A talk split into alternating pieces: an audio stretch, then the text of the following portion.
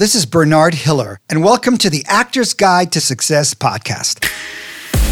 I'm an acting coach. I have a school here in Hollywood, and I hold acting master classes in over 20 countries around the world. I'm also a producer, screenwriter, and author of the acting and success book, Stop Acting, Start Living. We are storytellers. We are people who can actually make a massive difference to other people's lives. You have to be studying as an actor like you were studying to be an Olympic swimmer. I've been teaching actors all over the world for the past 20 years, and I've discovered that there are millions of artists who study their craft but never learn how to succeed in their profession. Don't wait around. Like, make it, you know, I, I just always encourage people to take control. Any chance you can to keep acting, whatever you do, it's going to help. You're going to improve. My mission with this podcast is to inspire you and give you the tools you will need to live the life you always wanted. On this show, we will meet incredible personalities from show business and Academy Award winning guests who will share their secrets so you can use them on your journey.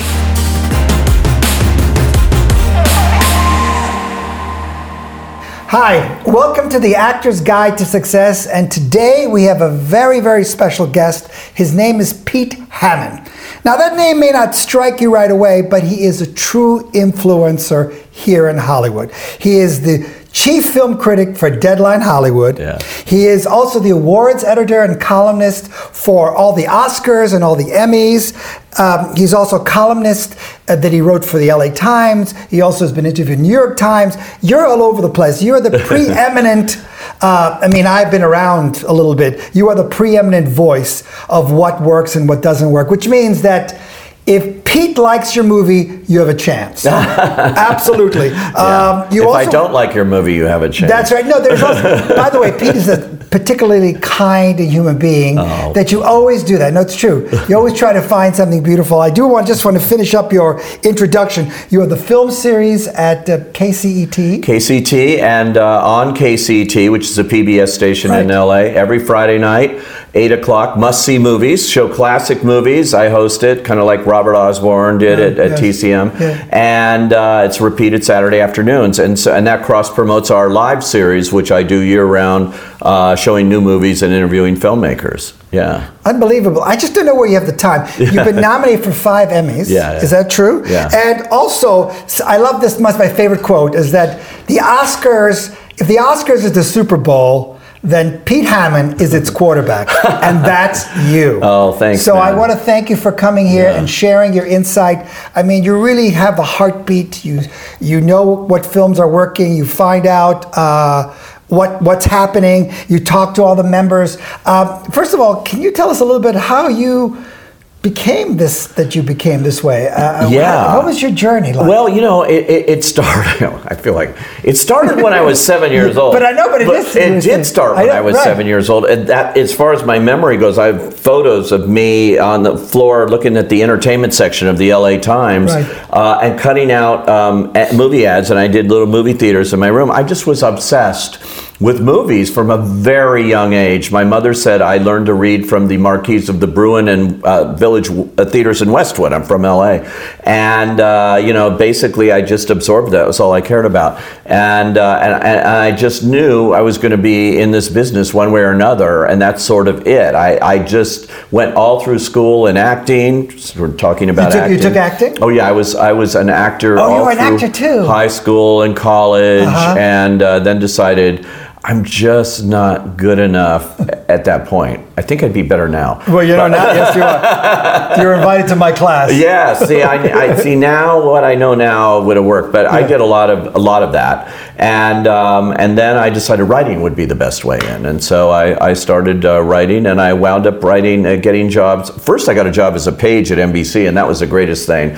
Gave 400 and something tours of NBC Burbank, which isn't there anymore. Oh, I see. And uh, and then uh, that led to uh, me uh, getting a writing job uh, for kids programming.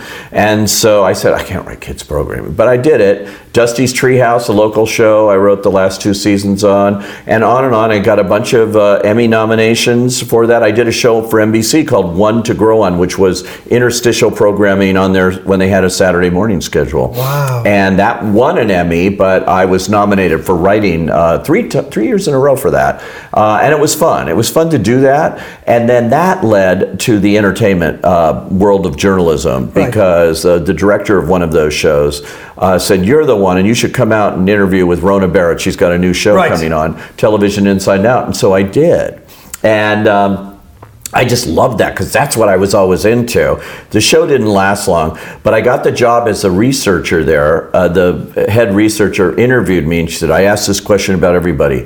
We're doing an interview with Richard Dreyfuss. Do you know his earliest screen appearance? And I said, Well, I think it was a show on NBC called 90 Bristol Court in 1962, 63. Um, uh, and it was on a, a segment of that called Karen. And uh, she goes, Really? I'm going to go tell the producer right now. And she went away, and I looked on her desk, and there was a book called Total Television. So I picked it up, and I looked up Richard Dreyfuss because it has everybody's name, and it said his early. Earliest appearance known to be 90 Bristol Court, this, this show called Karen. And so when she came back, I said, You know, the answer was on your desk the whole time. I had that job before I could get home in my car they called me and that's how it all started for me in this world of, of journalism and that show led directly to entertainment tonight where i worked for 10 years and was the movie producer Wow. and uh, around set up shoots around the world and did all that and that led to extra when it, which was just starting out uh, and then uh, access hollywood arsenio martin short show uh, AMC networks I worked for as their Hollywood guy when they decided to add commercials and make me be the one that tells people they're adding commercials to the John Wayne movies. Yeah, I thought it was just going to be fun. I would just get to go to conventions and take Right. Janet Leigh and Rita Moreno around, and I thought, oh, this is a dream job. It wasn't that. Um, and uh, all kinds of things after that. And then I, I wound up you know, symmetry. I wound up at the LA Times, and we started this segment, uh, this segment, this section called the Envelope, and uh, that was all about award season. And I did that for three years, and then I got lured away to Deadline, Right. where I have now been ten years. 10 years. Yeah. There's something so wonderful to be in the entertainment industry, but what was it for you that you just wanted to be part of it? What did it give you? I don't know. You know, it was seeped into me. It was all I ever wanted to do. And I, I was one of those lucky kids because I didn't like search for what do I want to do or anything like that. I just like said, some way I'm going to be in this. And I don't really know why. I was just attracted to it. I don't know it's because I lived in LA. My family was not in the business at all. What did your family do? Uh, my father was a tennis pro and then became a sales uh, rep, uh, his own company uh, for sporting goods.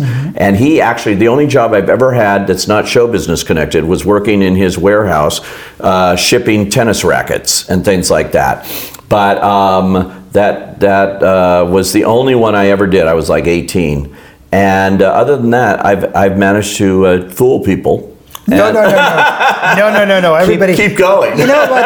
There are certain uh, people in industry uh, where you can just say like one name, Gaga, Madonna, Yeah. and people just call you Pete. Yeah. Everybody knows Pete is the one that you want to Yeah. interview you. Yeah. to- you've met everyone Yeah. uh, who's up for this award season. Yeah, oh yeah. Everybody. You've seen you see three movies a day sometimes. At least I saw one this morning.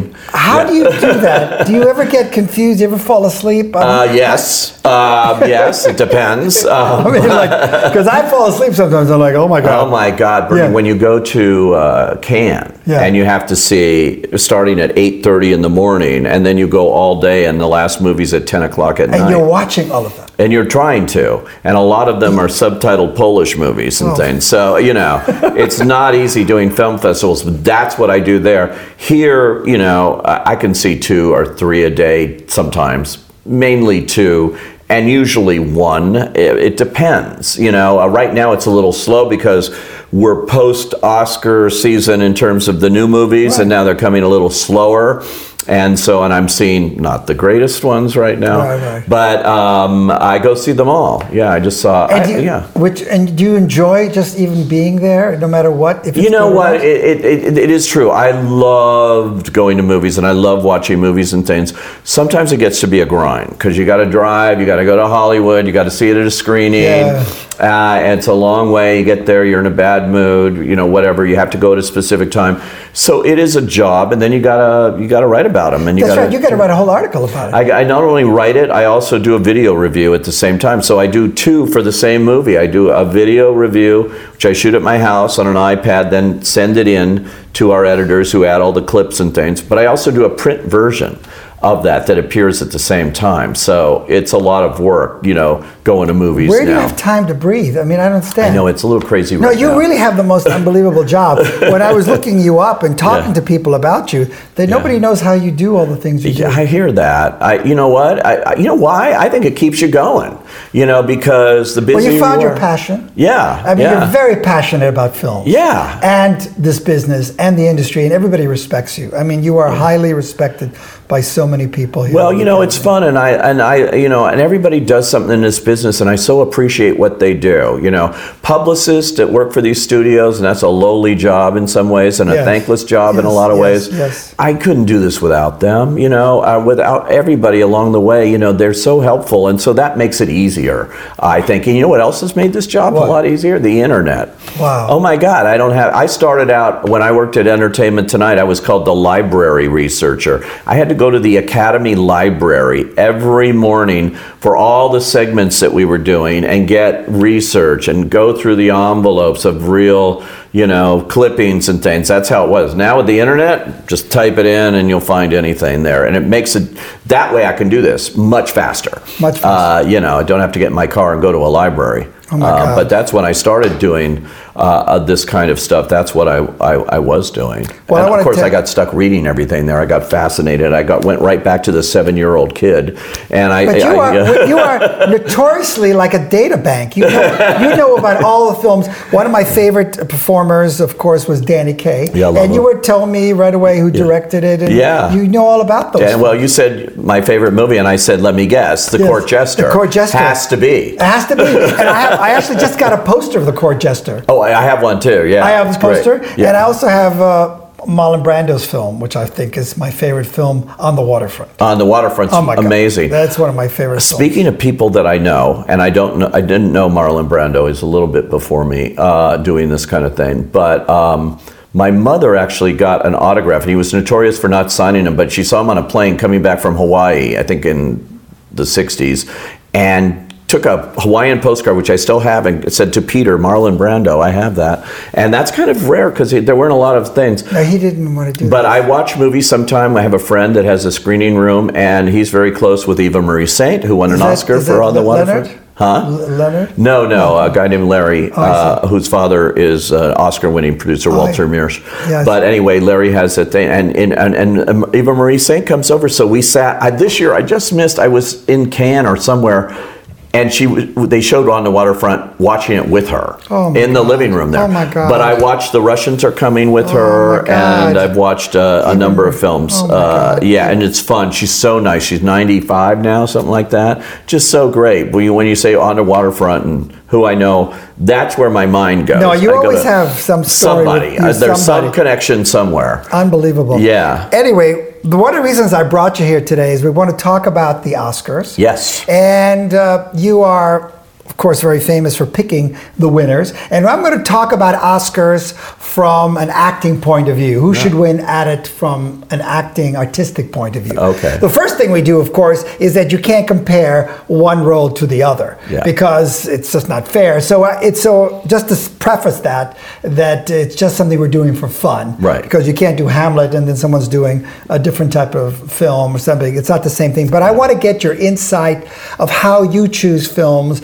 and what makes you like them. So let's start. Can we start with the uh, supporting actress Yeah, category? sure. Yeah. Let's start with the supporting actress category. We have Kathy Bates Yeah. for Richard Jewell, Laura Dern for Marriage Story, Scarlett Johansson for Jojo Rabbit, Florence Pugh for Little Women, and Margot Robbie for Bombshell. Right. So Uh, which ones did you think had something, and how do you choose a performance? What do you look for? Because I look at it from an acting point of view. Are you asking me as a critic of who I Yes. like or as a, a prognosticator of who uh, would I win? I want both. Well, the one I like the most is the one I think is going to win. So that's easy. Laura Dern. Yes.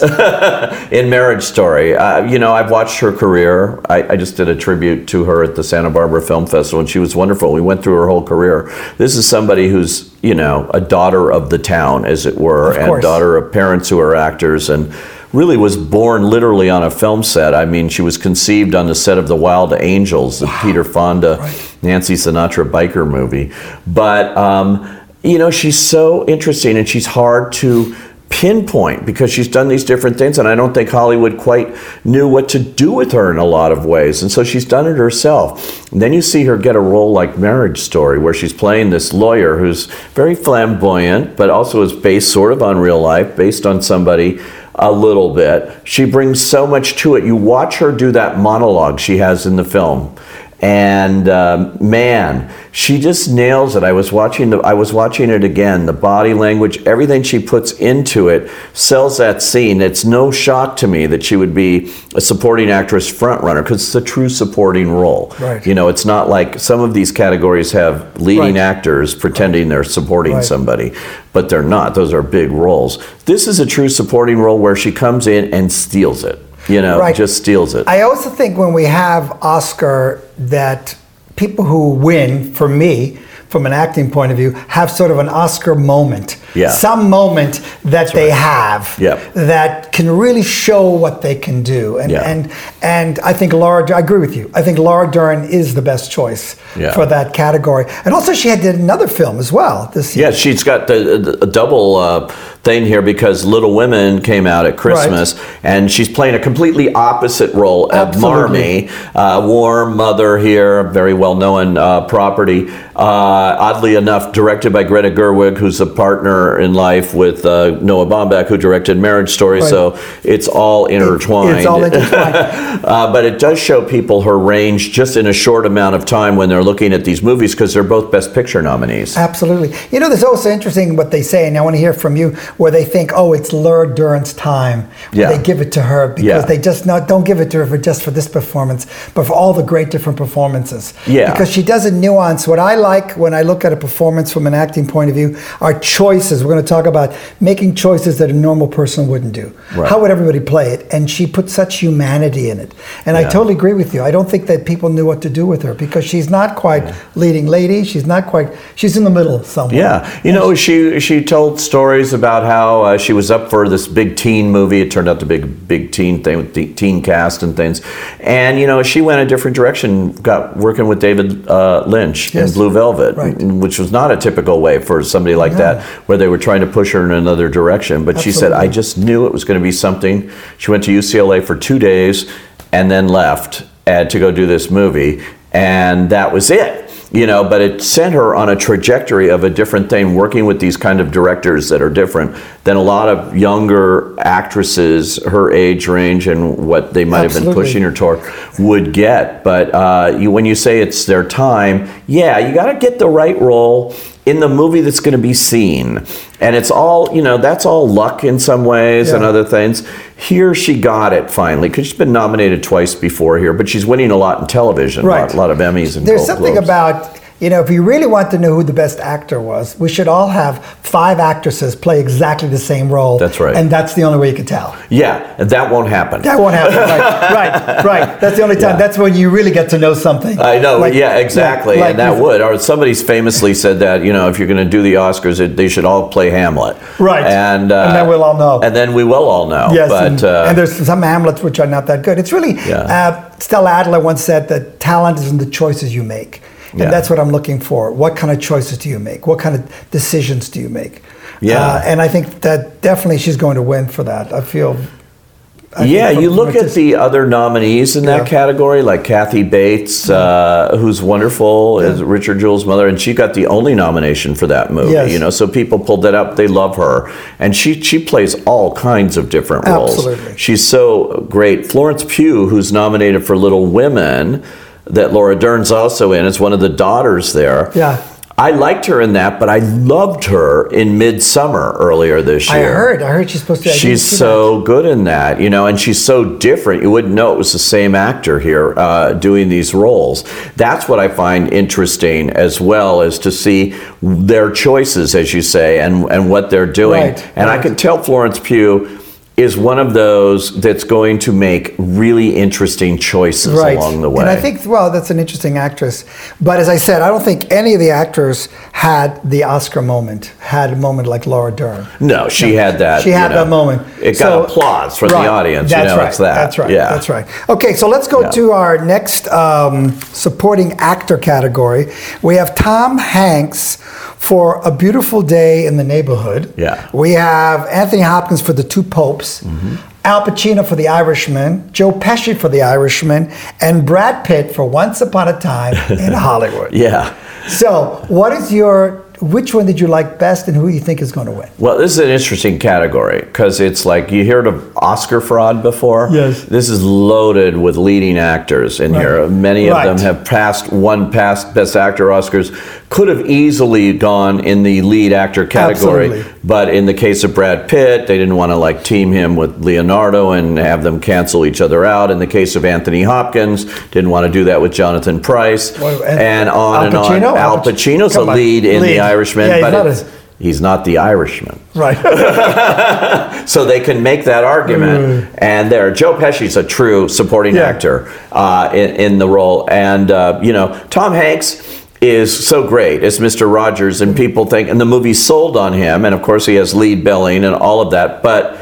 It really is Matthew Rhys's story that drives it. That's it. I was disappointed in the fact that I didn't see more of, of Mr. Rogers'. Yeah, because it's not Mr. Rogers' No, it's story. not Mr. You know, I mean, they were both wonderful, but it's not Yeah. what I thought it was going to be. A different types of film. Hanks is so good in so many roles. Oh, yeah, he's just- and he hadn't been nominated in years uh, because he's just easy to overlook because he won those two back-to-back Best Actor Oscars, Yes. Philadelphia and Forrest Gump. Yeah. Uh, and then you see him here, and it was undeniable. They had to nominate him. He was just so good. But it really is a supporting role. Anthony Hopkins, though, and Jonathan Pryce, those are co-leads. Right. It's called the Two Popes. Right. It's not two Pope Yeah. plus one. It's the meetings there, one. and there's and they're good. But uh, they talked to Anthony Hopkins. He said he's fine going into supporting. You know, these studios decide where you're going to go, and then they push it, and then the actors, who are the ones that vote, have to go along with that, and they generally do. Brad Pitt, again, he's a co-lead here in Once Upon a Time, but he's working in the movie for Rick Dalton, the Right. Leo character, so they can get away saying it's supporting. And he has just swept the, the field here. He was my choice, though. Also, I think Brad Pitt was great as as this stunt guy. Absolutely. And um, I just every scene, it, it just it's such a movie star role. And you know, you see what he is, but he's also a terrific actor. He really is. I saw him in Ad Astra this year as well, the outer space. He was great. That's a very cerebral role. This is different. Once upon a time in Hollywood, he gets to do everything you want to see a movie star do, a movie star role. And um, and I thought he was, and I loved, you know, I loved him in this. Joe Pesci, I thought was great playing against type. You know, he's always the crazy guy, and here he was low key and uh, that was different. So that's nice to see. He came out of retirement and has gone back into retirement. So Right. this was just another thing. I thought Pacino was great as Yeah, Jimmy I thought Hoffa. Pacino is is from an acting point of view. I think that Pacino did incredible scenes. Yeah, he's so good. I mean, just his it's hard. choices. Yes, his choices. He, Yeah. he doesn't do anything that you expect, which is what I call great acting. Is that he doesn't? Um, he disappears in the role. Right, And yeah. that's what I love about it. When he's making that big speech in that hall, Yeah. you know, and you watch what he does with his arms and the, just that movement, I, I loved. I just noticed, you know, and I go like, God, uh, he's, he's a very interesting character because we were honored to show one of his films, and then he spoke to my master class Uh-huh. Oh, wow. a few times. And he, and what I found out is that he goes to a coach once a week, every week for 40 years. oh, see, that's Because he says he's either getting better or bitter. so that's kind of the way it is. Constantly working. So I think that it's it's you know I understand why it's Brad's time, but do you, do you Yeah. think that he would he's going to win? I mean, do you feel and Brad's you like him win. the best from from the group? I did. First of all, I loved Once Upon a Time in Hollywood. Yes. I absolutely adored that movie, and I thought both of them. mm, We haven't gotten to the Yeah. lead actor yet, but I, you know, I just, I love them too. I thought, and and and what Quentin does from an actor's thing, he picks out these actors so perfectly, and he says. I make these scripts, and if I don't screw it up in, in casting, it's going to be great. Right. And he's so careful about casting, but he brings these actors, many of whom have been way past their heyday, and he rediscovers them, and he knows the roles that will make it work. He doesn't just do it for everybody. He knows you got to be good. Like Robert Forster famously put him in Jackie Brown, gave him a whole new career, and so well deserved. And John Travolta in Pulp Fiction Right. came back from a you know low point in his career. He he saw him in this kind of thing. Uh, Burt Reynolds was supposed to be in Once Upon a Time, but he died, and Bruce Dern came in. And you look all those actors that he cast down the line in the smallest of roles. It's really an actor's movie, and uh, and Tarantino has a great eye for that. So I just loved it because it's about it's about Hollywood, and, Right. and it's, uh, a, it's a specific. T- it's a celebration of Hollywood in some Yeah. ways, and it's you know in the in those eras. And I think I mean Brad did a beautiful job. I mean he always brings life to it. When you Yeah. watch him, there's Yeah. something about him. He brings a positivity, which is what I teach. Is that can you find something positive? In the character, he's always trying to f- be positive. Even the situations he's in, he's not so positive. He's like, hey, even when he he meets, uh, he goes to the door where the um, where Bruce Dern is in there. Or yeah. So yeah, the ranch. The ranch. He's at the ranch, and he's like, "Can I come in?" He's always charming. He's not trying to be. He's always Right. using charm. Like, can you fix my car? And then he beats a guy to death. Yeah. Maybe now you can fix my car. He always- but he always has that, Brilliant. which is what I love about it. Is that he, Yeah. he stays positive. and so Yeah. you as the viewer have to know what's going on. He. Jumping on the roof and taking his shirt off. He didn't just take it off in Yeah. a subtle way. Right. He took it off. That's a movie star moment, and Yes. but it worked. He somehow made what was a very showy kind of thing that could have been terrible work. And the audience goes crazy. It was Yeah. it was interesting. And then of course the end with that dog. He's working with what they say actors shouldn't work with. Kids or dogs, Right, animals. right. And he's working with that dog who deserves some kind of actually won the Palm Dog at Cannes. the dog won it. But Wow. he's, he's so good where he just goes, he just goes like, and that's it. And you watch, you watch the two of them. Yeah. I, it's just amazing to It's, me. a, it's an amazing thing. All right, we have a, a next category, which is lead actress. This is an interesting category. We have uh, Cynthia Erivo for Harriet, Scarlett Johansson for Marriage Story, Sharon uh, Sh- Saronan, what's her name? Sh- oh, uh, Saoirse Ronan. Sheer Saronan for Little Women, uh, Charlize Theron for Bombshell, and Renee Zellweger for Judy. Yeah, you know, look, from the moment I saw Judy, and actors voting these things love uh, to see actors playing famous people and what they can do. You know, it's easier to sort of judge Right, acting that right, way, right. just like Judy Garland. Yeah, yeah. And that, and she was incredible because she did not let them do a makeup job on her that took away her own features and her Right. own way of interpreting that. Right. I thought it was an incredible performance beyond all the accolades she's got because she played it not as an impersonation No. at all or didn't attempt to even in the looks but suggested it and particularly in the way she sings she's not judy garland but you believe her as Right, judy and she sang her own songs. and she sang her own songs, which is something Sissy Spacek did when she played Loretta Lynn, and, and others have done. But uh, uh, Taron Egerton did it this year in Rocket Man, and he did very well, I thought. Yeah. But um, she brought those nuances to Judy at, in the last months of her life that were really interesting. And I have to say the same, though, for Charlize Theron Right. as Megyn Kelly. Absolutely. And now there is prosthetics, and Right. she really is made to look like Megyn Kelly. Worked with a vocal coach.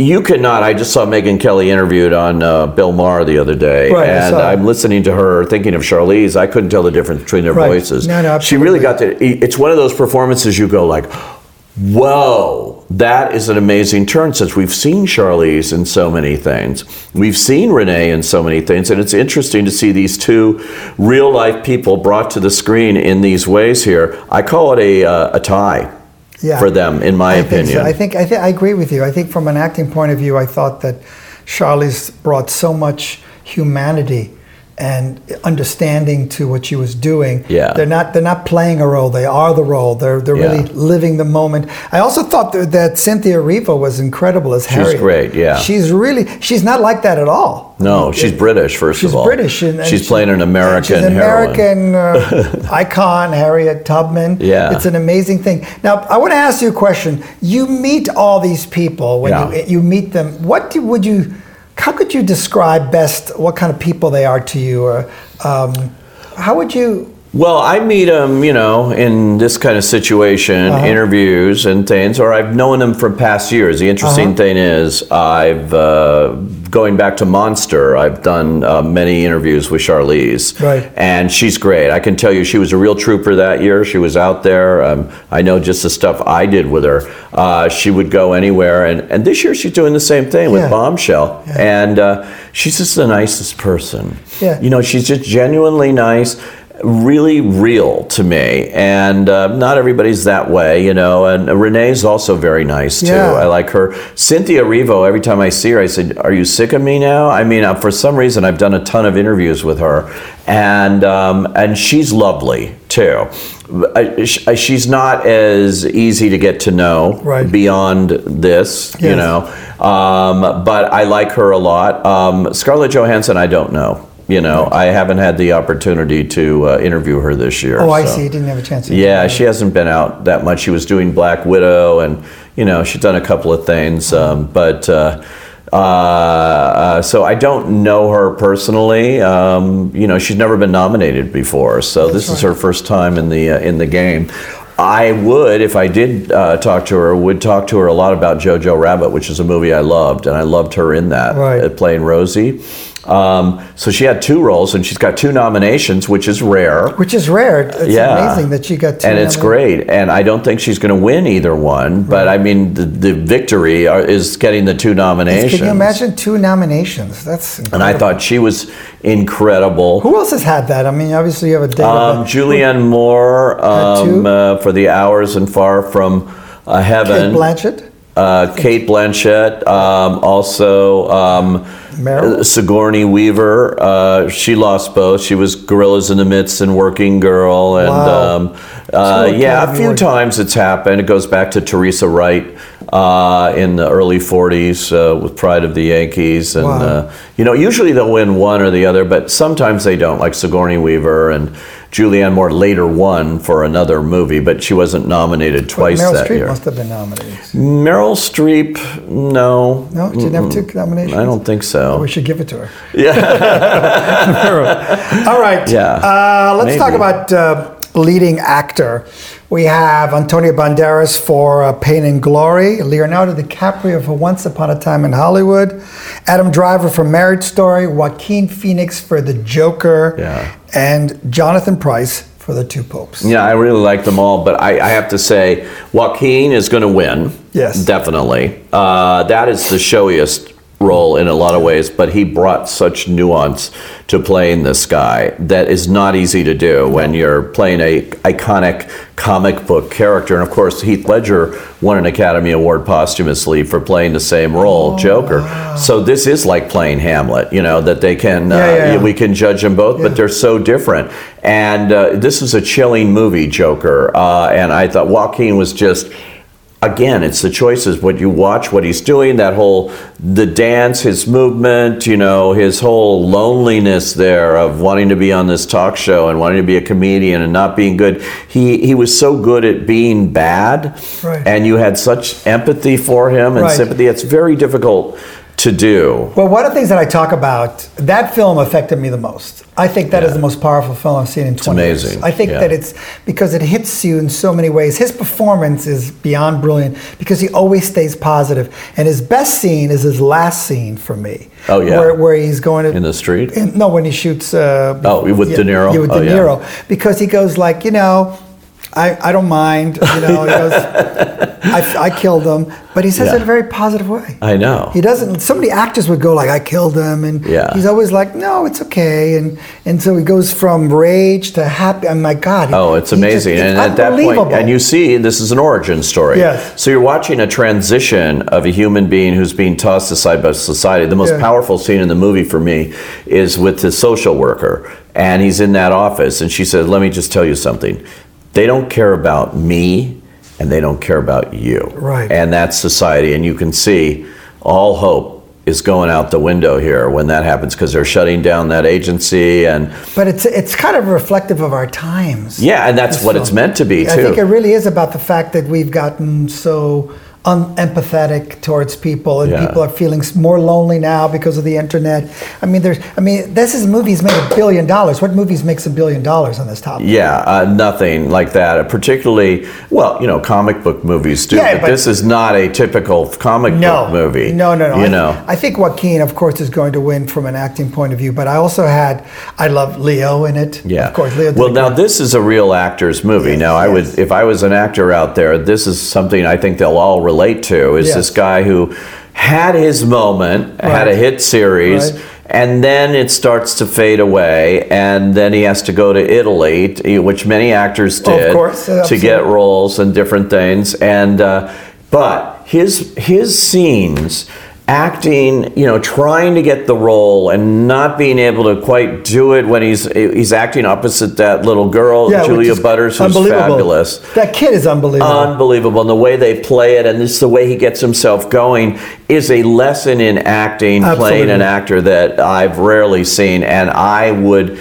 give it to Leo for that. But Yes. He's already won. And, um, and I think that he, I think he did a great scene. Even the scene where he busts up of his uh, trailer. Oh, that was great because he's so He's so- upset. absolutely, but he Yeah. also it's a great scene when the little girl uh, says, "I really enjoyed your acting," and he goes, and he goes, "Yeah, "Thank you, we think so." You know, she's seven. In the beginning of that scene where he's reading the paperback, uh, you know, of Mm-hmm. the book, and you know he's just crying, and she goes, "Oh, what is that book? Oh, I'm gonna have to get it. It's really that good." you know, and he's just crying because he's it's on a different level of what he's playing there, and his conversation with her is completely different. Just brilliant. Uh, I want to tell you that it's an honor to have you here. Yeah. You are always a kind face whenever I'm at an award show, wherever I may be. You're always in the midst of everything. Everybody wants to talk to you. Um, we had we were lucky to have Peter Farrelly at our class. Oh, yeah. And he said that you resurrected the, his film and gave the film credibility, and people looked at it in a different way. Because I love Green Book. Yeah, But when too. you write something, everybody listens. That was a special year, I think, and Green Book was an interesting movie. I had uh, Universal had called me up. They had acquired the movie basically from Focus, their art house division, which had a lot of other movies and things. Didn't quite know what to do with it. Steven Spielberg was one of the producers of it, uh, his company, and he saw it and. You know, he has this relationship with Universal, and he called up Universal. I want this to go wide. I want Universal to release it. They didn't know, so they were handed this. They thought First Man was their big movie that year. So they were handed this. So they called me up. Sometimes I get called just, can you just come and this isn't to write about it or anything. Just come and see the movie and, and give us your opinion. Right. And so I did. I went out there and there were maybe five other people, uh, six at Universal. And I, I afterwards I said, what do you need to know?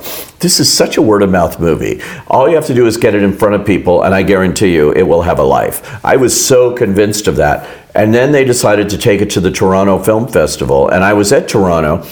But I'd seen the movie, but they, they got a slot there later in the week, and I always have to leave on a Tuesday to come back and do my screening series. So I was leaving that morning, so I wasn't even there when they screened it in Toronto.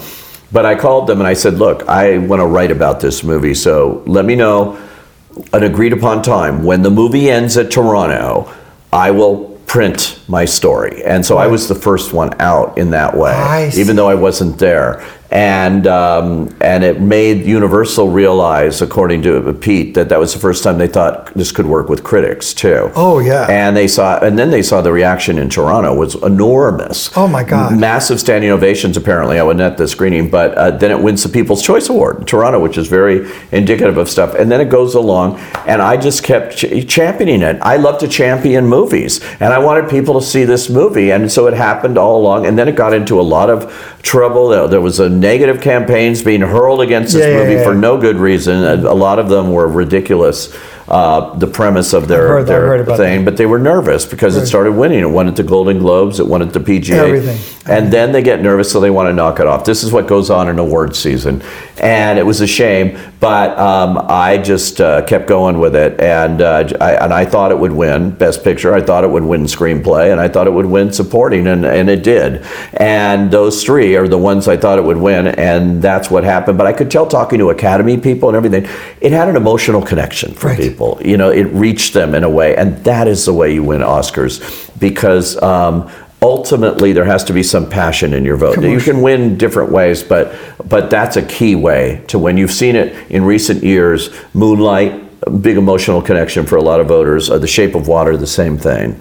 Um, you know, and so we're seeing these kind of Best Picture winners winning without winning Best Director. All three of those I mentioned: Moonlight, Shape of Water, Green Book uh, did not win for director, and in the case of Green Book, didn't even get nominated for director. He did at DGA, but he won, and that was you have to go way back to a movie that pulled that off, but it didn't matter because they loved that movie. They loved what it was saying. It was almost old fashioned. It was almost like a Frank Capra. Yeah, movie. yeah. I love Frank Capra. We'll Yeah. talk- again, one of my favorite directors of all time, Frank So- Capra. so brilliant. I mean, I used to be a champion of It's a Wonderful Life long before people thought of it. I thought it was one of the most brilliant. Yeah, you know it was a flop when it came out. I heard. 1947, it was a flop, and they and only when it got revived at Christmas time at different years and on television did it become this major hit. And uh, and uh, you know because what do people know? You know, People don't.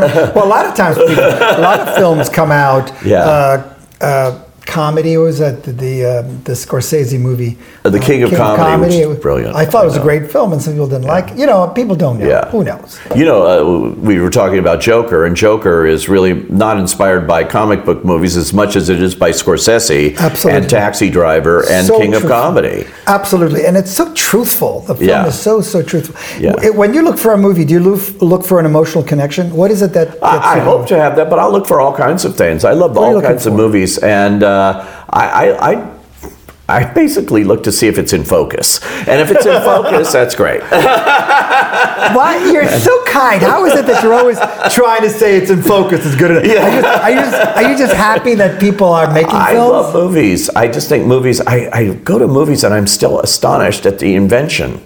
I, I think it's amazing. They can go tell these stories and they get it done. I look at older movies and I go like, these are great, you know. And they had this ability to do this in the 30s and the 20s, and silent movies and everything. And it's just amazing to me that this goes on, you know. And I and I love a- anything that's, you know. I don't know. I, I see a lot that I don't love, you know. And uh, as a critic, it's difficult because Don't they come up to you and say, "What do you think?" And yeah, you- and all of that. Don't And they like? sometimes it's easier, you know, it's it's a lot easier to write a bad review than it is to write a good one. and review. have you written a bad review? Oh yes, Really? Yes, I have. Okay, 'cause I- 'cause- Unfortunately, one involving Robert De Niro. Uh, there was a movie called Bad Grandpa, and I went to it, and they kept it from critics. But I went the night before because they have the previews the, on Thursday night, so It I was could really have- bad. I could file on Friday, and I needed to do a review. Normally, I would have just skipped it entirely. If they don't want to show it to critics, I mean, it must not be good.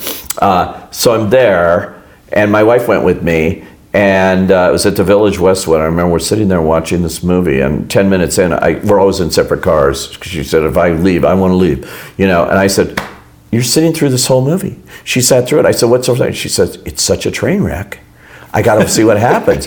And so I watch it, and it really was a, it was embarrassing for Yeah. Robert De Niro to be doing this movie. You know, it was clearly a paycheck Bad- movie. bad and. Zac Efron, uh, embarrassing the things he had to do in it.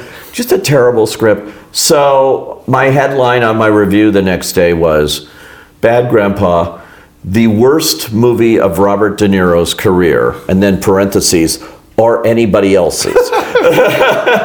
That's easy to write. Wow. And that has got the biggest reaction of any review I had written up to that. Really? point. Yeah, because it was mean. Have you heard from Robert De Niro? Did ever talk to you? I no, but I, you know what? I could, I do talk to him. Yeah. But but um, I, I just talked to him two days ago at the Oscar nominees lunch. He got the biggest applause of anybody in the room, by the way. Now, what was he nominated for? Uh, he's uh, there for a producer of Best Picture nominee, The Irish- Irishman. that's right, that's he didn't right. get nominated for Best Right, Actor. right, You know right. why? Yes. I think it was too low key. He was a passive character. He was the one they hired. The other guys, Pacino and uh, Joe Pesci, had had the better roles. They're driving the action. I think so. You know, first of all, Robert De Niro is you know usually good, except for this um, film. I think that the movie, the reason he wasn't nominated is because I actually think the film is a little too long. Yeah, well, and you, and you get a little bit too much Robert De Niro. Oh, that might and you, be. And you don't appreciate him after a while. Yeah, I know. Because You- his performance like is wallpaper. great, but Yeah. sometimes you like when you you know you have to know when to go. Yeah. I think it, I think he would have definitely had a nomination. Yeah, he it been on played it. You know, he played it, and it's interesting because speaking of acting, this is the most unique movie this year because they developed this technology, Right. which is nominated for best special visual effects. And I was just talking to somebody uh, earlier today about that and saying, I wonder how the actors branch is going to vote for the visual effects things here because it's the usual suspects: Avengers, Star Wars, 1917, and The Irishman. And but The Irishman is there for one reason: the de-aging technology. What do actors think about that? I was thinking watching that movie.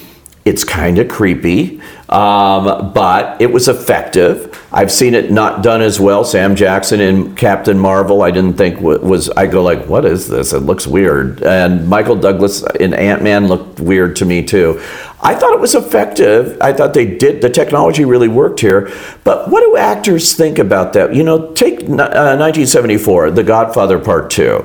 If they had this technology then, wouldn't it have been easier for them to use the technology and just de-age Marlon Brando and have the real guy that played Don Corleone playing himself as a much younger version than hiring another actor, as they did in this case, Robert De Niro, who won an Academy Award? Would they have been attempted like they are here to use the same actor and simply de-age them, thereby robbing some other actor of a great role? And I don't know how actors are going to respond. Well, I personally like the organic things. I rather I rather have a younger person play a character and then instead of de aging. I don't. Yeah. I didn't. I didn't really see the effect of that in the film for me.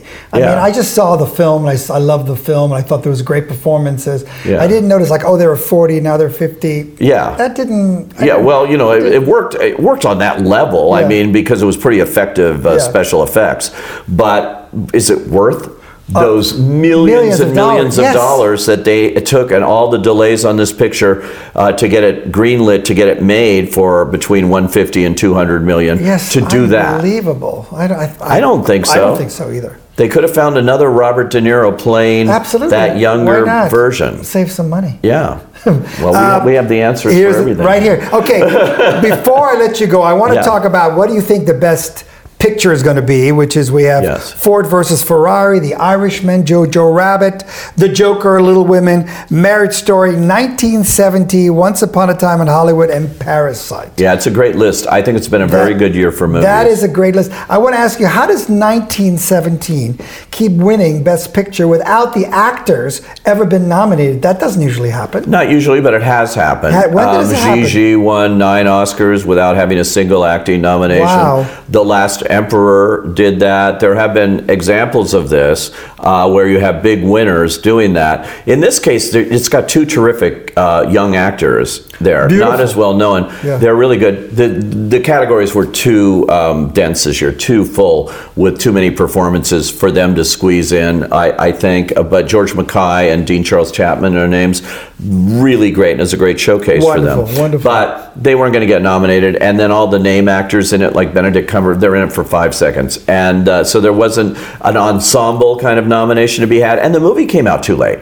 It was too late for the SAG voters actually to even put it in the best cast thing because most of them hadn't seen it. Right, right. So it was a victim of that. But it's winning now uh, based on the sheer awesomeness of it, the technical achievement of Yeah. this so-called one shot. Yes. And it's shot like a play in a lot of ways. Right. Sam Mendes, who comes from the theater, really uses his stage background to stage these eight, nine minute sequences that have to be perfectly choreographed with the actors. It's a real challenge. Absolutely. Um, and that they pull it off and then they make it look like it's one shot is great. So people look at that and they go like, this is astounding, It is this astounding, movie. And so it's winning on a crafts level, of a, a thing. And it also has an emotional hook to it, I think, you know, which they came up Yes. with in the script of uh, creating a, a, a reason for the, Yeah, the the, brother- one guy, because his brother is in the unit that's going to be on a Yeah, yeah. suicide mission unless they get this message. Yeah. That's really good. I think this movie's going to win, though, because it. You it- think 1917 yeah, is gonna It win? won the Golden Globe, and then it won at the Producers Guild, which is a very good indicator. It can be. Then, then the Directors Guild, which is a really good indicator. And so, when you're winning these awards on this trajectory, you have as good a chance as any. That said, I think there's a lot of opportunity for these other movies because of the Academy's voting system, uh, which is based on a weighted ballot of ranking your favorite films one through nine. So if you rank The Irishman number one and it gets knocked out in the first round, if it's the lowest vote getter, whatever you put number two gets put on a different pile of votes for whatever your number two choice was, and your ballot's still active. And so that's how they do it. So it can be the consensus film, whatever the number two choice is for a lot of people, could be very important here. What do you think is the best film of the year? Did you think it was? What is the best film? Uh, for me, Critics-wise? in my top 10 list, I'm Yeah. public on it. So it was Once Upon a Time in Hollywood. You would say that's the best. Yeah, I really I related to it, Right. you know, personally, and I'm not. I don't pick my top ten based on what should win Oscars or anything. I just pick my top ten on what I liked. What you liked. and it, quite frankly, it this was done before the nominations. It matched it pretty well. I think I had seven movies on my top uh, eleven. I cheated a little bit, but on my top eleven that were in their group. So. Unbelievable. There's something about uh, The Irishman, which has those three great performances De Yeah. Niro, and Pacino, and Pesci. It's hard to overlook that. I It mean- is, and Martin Scorsese and all of that. I mean, there is a, they have is. won absolutely nothing. Is it? Would you feel that once people are winning, people are going to vote for the winning film? Uh, I think that that, hap- momentum. I call yeah. it momentum. Yeah. and it's where the momentum is when the ballots uh, are are are out and you're voting, and what movie has built that because that encourages people in the Academy at least to go out and see these movies and to see them, and hopefully on a big screen. If they're seeing 1917 on a big screen, it's really better. If they saw The Irishman, ironically, since it's a Netflix movie, on a big screen, it would be doing better than it has been.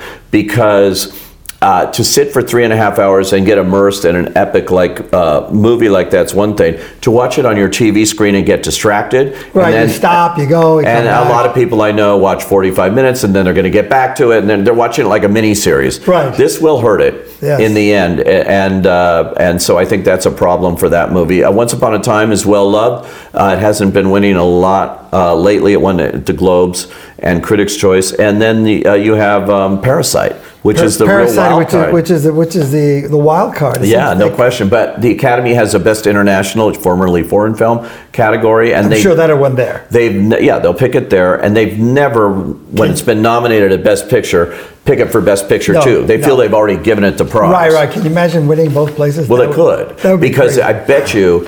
Even though they won't pick it um, for their number one, if they're already voting for it for international, they'll probably put it number two because they Wow. love the movie, and that could push it over the top. That's why we have some suspense. there is some suspense, and nobody really knows. I mean, of course, I love the Joker as my favorite. Yeah, I film. think Joker's a great I think movie. The film is, And it I think- leads in nominations. I think it leads something, but there's something about it that speaks to so many people. Yeah. I've seen it many, many times, and I love Once Upon a Time Hollywood. I like certain films, but there's something an emotional connection to that. Yeah, and I love uh, Jojo Rabbit too. You like that? I, I do, and I think that's a really different movie, a highly original film. Very. Um, it's not going to win. No. But it's sort of this year's Green Book because it has the same trajectory. It doesn't have a directing nomination, but it has an editing nomination. That's very important. And uh, 1917 is not nominated for editing. And if you're a pundit like me, you look, oh, there's only once in the last 40 years has one movie won Best Picture that wasn't at least nominated for editing. And you know what movie that was? Birdman, the other one-shot gimmick movie. And uh, because they sell it as a one-shot, people don't discount the They, fact they don't that think there's there's an any editor. editing. They say, well, there's no editing here. It's a one shot. Yeah. It's amazing to have you here. Um, what, where do you think films are going? I mean, what, what is the trend? What do you see with films now. Well, I hope the trend is not towards streaming. Right. I, I am a big proponent of theatrical uh, viewing experience. I mean- so I worry where films are going. I can't tell you where they're going, but I worry that they're going towards people just never coming out of their living room and watching them there. It's a completely different experience, sound wise and every wise. I think what the streamers do, Netflix, Amazon, is give opportunities for these movies that would never get made otherwise to go get made. And I think that's great. Let's all be part of that whole thing there. But don't let the theatrical experience of movies on the big screen that I grew up on, and I don't want that to go away. So I hope movies are still going to where they always were in a theater. Unbelievable. Uh, I want to ask you one last question, which I usually ask my guest, which is what is the best piece of advice anybody ever gave you? What makes you run? What do you think is the keeps you motivated? Oh, that's interesting. Yeah, the best piece of advice. I don't know if it was advice. It was on an early uh, kids show, the first kids show job I got, and uh, and I a friend of mine had who was a writer had turned it down. He said, "Here, this producer is looking for someone to write these kids shows," and so I went in and, and it was like kind of a laugh in for kids. It was a local show on Channel Seven called It.